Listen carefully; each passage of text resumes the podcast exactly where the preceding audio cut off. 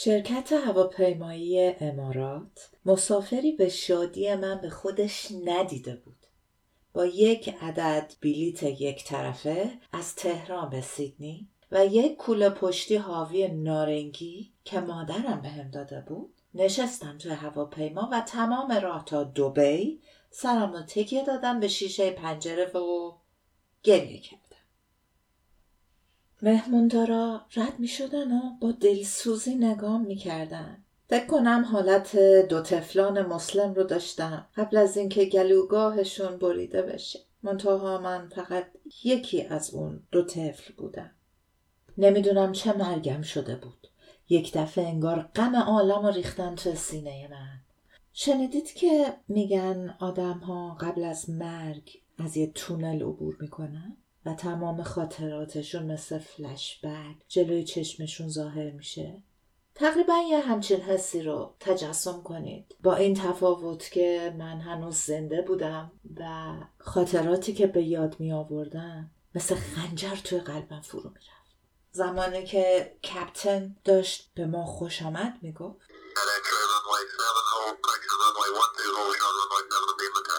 من داشتم. زار می‌زدم جوری که انگار رفتم نشستم پای ذکر مصیبت کربلا.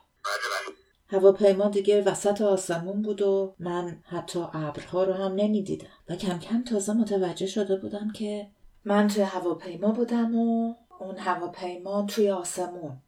مسافرهای هواپیما هم در اطرافم روی سندلی ها نشسته بودن و کم کم داشتن نفس راحتی میکشیدن. روسری هاشون رو هم در آورده بودن. یه عده رو پوشاشون هم در آورده بودن و یه عده دیگه حتی نمی‌خوام دیگه اینجا وارد جزئیاتش بشم ولی به هر حال همه به نظر شاد و سرخوش در حال پرواز بر فراز آسمون بودن. من نمی‌دونم این مسافرهای خوشحال برای چی انقدر خوشحال بودن؟ انگار نه انگار که دست طوفانی که منو پرت کرده بود اون سر دنیا اونا رو هم داشت به سمت سرنوشته نامعلومی می برد.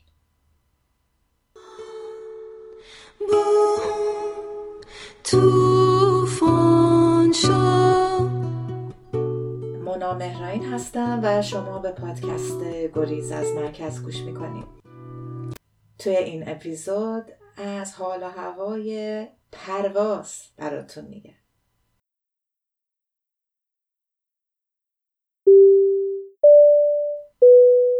شاید هیچ چیزی به اندازه هواپیمایی که وسط آسمان ها داره میره حالت پرواز با آدم نده. نمی‌دونم البته این برای من صادقه چون من نه لک لک بودم نه پرستوی مهاجر و تجربه نزدیکتری به پرواز ندارم. به هر حال اون پرواز اولین پرواز زندگی من نبود. من قبلا خیلی پرواز کرده بودم. این ور ور رفته بودم. منظورم شاب دولزیم نیست. جاهای خیلی خیلی دورتری رفته بودم که نیاز بود سوار هواپیما بشم. اما اون پرواز یه چیز دیگه ای بود. برای من شبیه پرواز روح بود به یه مکان ناشناس. شاید برای همینم انقدر گریه کردم. در حال وسط های راه اشکام تموم شد. اگر انقدر خوشبخت بودید که براتون پیش نیامده باید بگم که بله اشکم مثل هر چیزی توی دنیا تموم میشه. اشک منم سرانجام خوش فکر کنم دقیقا از لحظه ای که از مرز هوایی ایران رد شدیم این اتفاق افتاد. ناگهان غم جای خودش رو به یک خالی بی انتها داد.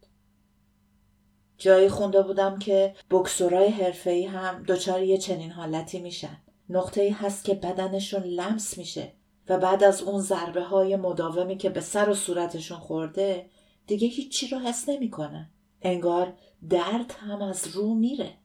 منم بعد از ماها استرس دل کندن و دلشوره و استراب ناگهان از هرچی درد و ترس و استرابه خالی شده.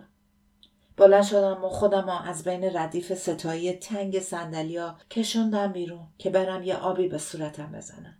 وقتی سرم رو به پنجره تکیه داده بودم و اشک میریختم خیلی حس رومانتیکی نسبت به تصویر خودم داشتم. ولی وقتی توی دستشویی هواپیما خودم رو تو آینه دیدم از وحشت جیغ کشیدم. چشمام به قاعده دو تا بالش قرمز رنگ باد کرده بود و صورتم شبیه یک خوبچه هندی قبل از سلاخی به نظر می رسید. مثل بودا دستم و پیاله کردم و آب سرد رو پاشیدم توی صورتم. به خودم نهیب زدم. مگه یادت رفته؟ افرا بهت گفت که بودا با یک پیاله از قصر خارج شد. تو که یه چمدون داری با خودت می‌بری. دیگه چته؟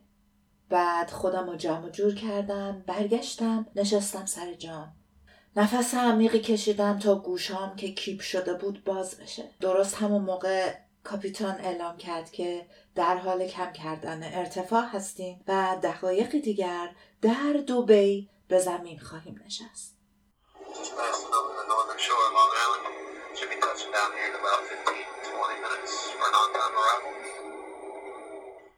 قبلا دوبی اومده بودم. با افرا اومده بودیم برای کنسرت پینک فلوید. دو شب موندیم و بعد از کنسرت بلافاصله برگشتیم همون دو روز برای هفت جدمون کافی بود هر جا میفهمیدن دو تا دختر تنها هستیم به همون پیشنهادهای بیشرمانه ای می‌دادن با ماشینای مدل بالا کنار خیابون صف میبستن قیمت میپرسیدن و کاملا مطمئن بودن که فاحشه ایم. و خب این ترس منو در می آورد. همیشه از آدمایی که خیلی مطمئن هستن بیزارم. چند جا حتی کارمون به زد و خورد کشید. به جز این خود شهر هم چیزی نداشت جز برج های سر به فلک کشیده که مثل علف در دل صحرای خوش رویده بود. یه مرکز خرید بی انتها بود با زرق و برق که به درد آدمایی می‌خورد که دیوانه برند پوشیدن و خرید کردن هستن. همونایی که وسط حرفشون اسم گوچی و پرادا و ورسچی میندازن و گوشه لباشون رو کج می‌کنن در مجموع دوبه به دل هیچ کدوممون نشست. افرا از روی لطف به این شهر بیهویت لقبی داد که تا مدتها موجب خنده ما می‌شد. اگه پاریس عروس شهرها محسوب میشه به نظر من دوبی شبیه پاانداز شهرهای دنیاست. همونایی که تو فیلم ها زنجیر کلوف به خودشون آویزون می‌کنن و ساعت های گنده رولکس میبندن. این شهر خیلی بیهویته. بیا دیگه هیچ وقت اینجا بر نگردی ولی حالا من به دوبه برگشته بودم. این بار بدون افرا و به قصد عبور. سالن ترانزیت مثل برزخ دانته بود اما از نوع سردش. فکر می‌کنم عربا به سرما به عنوان یک پدیده لوکس نگاه می‌کنن و از زایوفا تلگرام با دمای یخچالی در فرودگاه استقبال می‌کنن.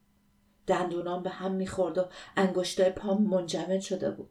دست کردم توی کوله پشتیم و شالم رو که توی هواپیما از سرم در آورده بودم دور خودم پیچیدم. فکر نمی کردم به این سرعت دوباره مجبور بشم شالم رو سرم کنم. اونایی که از من عاقلتر یا با تجربه تر بودن با خودشون پتو آورده بودن. حدود دو روز بود که درست حسابی نخوابیده بودم و کم کم خوابم گرفته بود. ولی توی اون سرما مگه می‌شد خوابی؟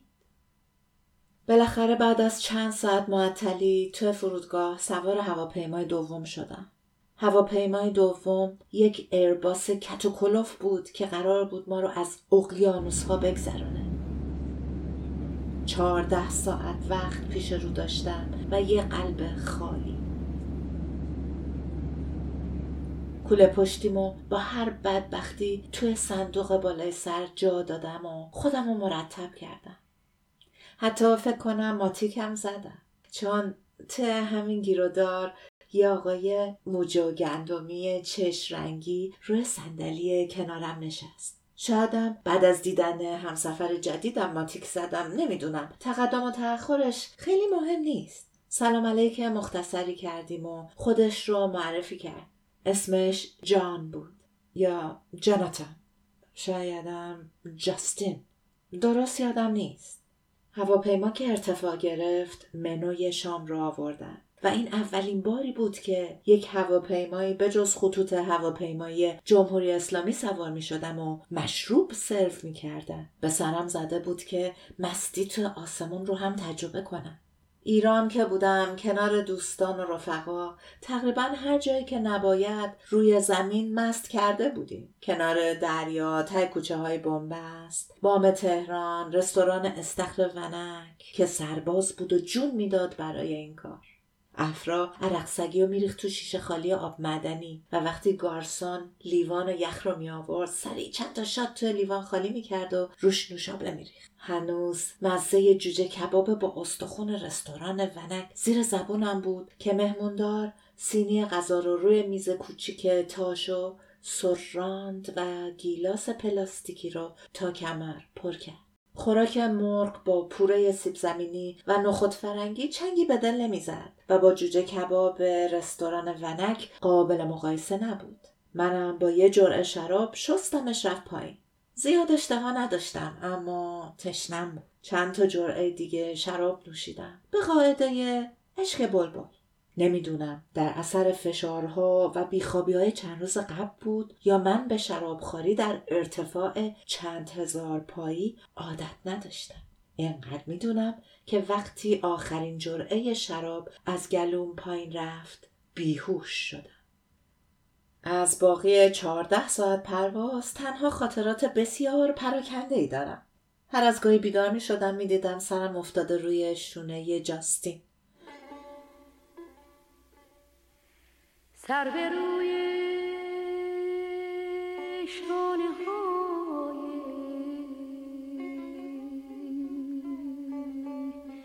مهربانت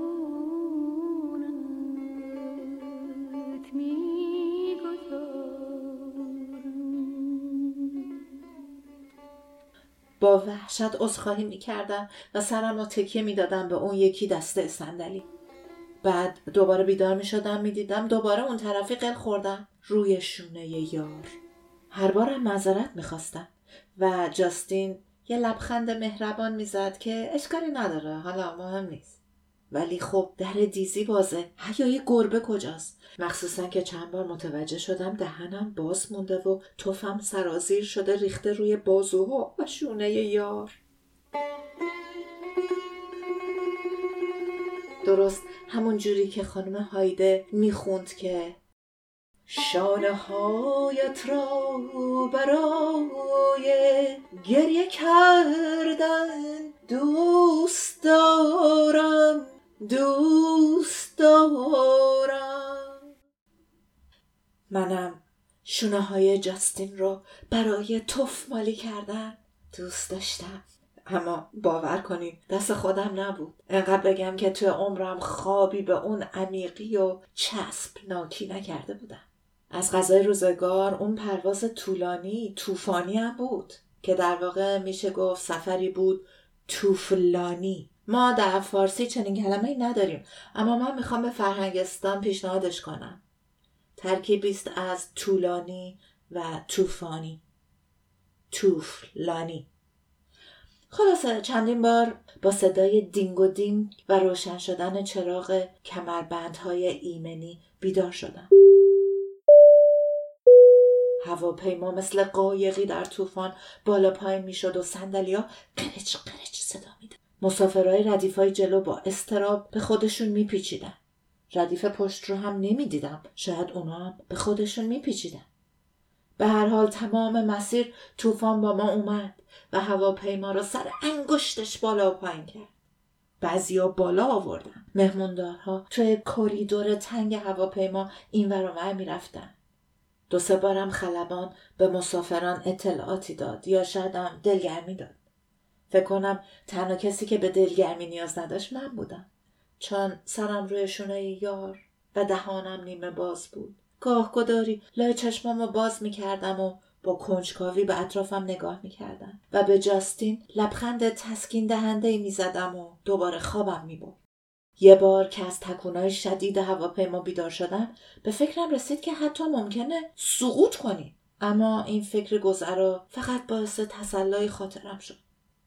توی ماهای اخیر انقدر به دل کندن عادت کرده بودم که حالا گذشتن از جونمم زیاد اهمیتی نداشت شایدم شراب سفید رو این تنم کرده بود درد سرتون ندم وقتی مهموندارها بیدارم کردن بالای سیدنی بودیم مهموندارا بیدارم کرده بودن که صندلی مصاف کنم و چند تا فرم گمرکی پر کنم.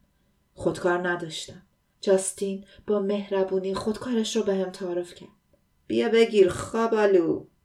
یکم تعجب کردم که چجوری؟ انقدر صمیمی شده ولی خب وقتی فکرشو بکنی یه شب تا صبح تو بغلش خوابیده بودم و یه جورایی با هم پسرخاله شده بودیم. من که به این بیناموسی ها عادت نداشتم خودم رو جمع جور کردم. جاستین دوباره لبخند زد و پرسید اولین بار داری میای سیدنی؟ گفتم یس. سیدنی شهر خیلی خوبیه. من دوازده سال پیش از لندن اومدم اینجا. حالا دیگه مثل خونه است برام. می‌خوای بشینی لب پنجره چراغاشو ببینی؟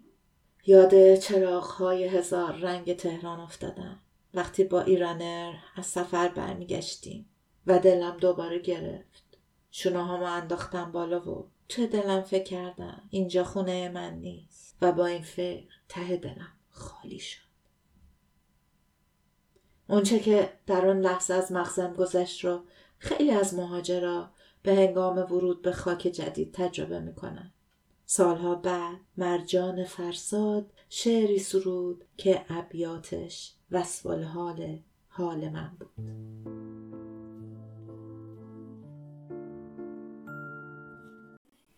خونه ما دوره دوره پشت کوها یه زبوره. پشت دشتای تلایی پشت صحراهای خالی.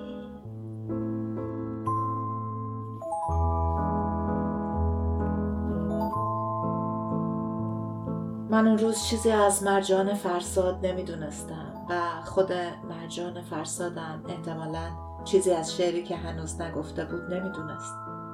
تمام حس من از خونه که اون سوی اقیانوس جا گذاشته بودم تبدیل شد به یه آه کوچیک که از گلوم خارج شد. جاستین اون آه رو فهمید. شاید چون خودش یه روزی تجربهش کرده بود. هر کدوم از ما مهاجرا قبل از خروج از کشورمون به ملیت خودمون تعلق داریم. اما بعد از اون به جمعیت بزرگتری میپیوندیم. به جمعیت جهانی مهاجران. این آدما از کشور و رنگ ها نژادهای مختلفن. هر کدوم پیشینه های فرهنگی خودشونو دارن و دلایل گوناگونی برای دل به دریا زدن. اما همشون مفاهیمی مثل دلتنگی و غربت و دوری رو خوب می‌فهمن. هر مهاجری با هر تجربه که از سر گذرانده باشه با آوردن نام خانه آه مختصری می‌کشه. این آه زبان مشترک همه مهاجراست جاستین هم با همون زبان با من ارتباط برقرار کرده بود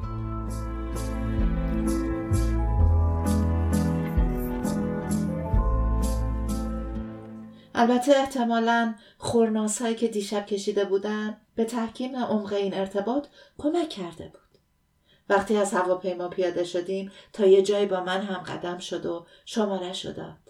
اگه کمکی خواستی به هم حتما زنگ بزن. شماره رو گرفتم و تشکر کردم.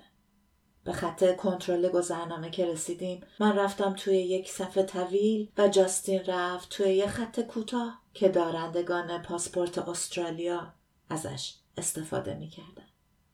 یه مدت از دور نگاش کردم. قد بلندی داشت و برای همین میونه جمعیت هنوز کله جوگندمیشو می‌دیدم. وقتی پاسپورتشو گذاشت روی پیشخون و با سری افراشته وارد خاک استرالیا شد من هنوز توی این یکی صف میان مهاجرانی مثل خودم بودم که به زبونهای ترکی و عربی و فارسی حرف می‌زدن و بچه هاشون از بیخوابی شیون می‌کردن. من و جاستین از همون اول راهمون از هم جدا شده بود. شماره رو توی دستم مچاله کردم و جلوتر توی سطل آشغال انداختم. بالاخره نوبت منم رسید. نفس عمیقی کشیدم. سرم و بالا گرفتم و از خط دوم هم گذشتم.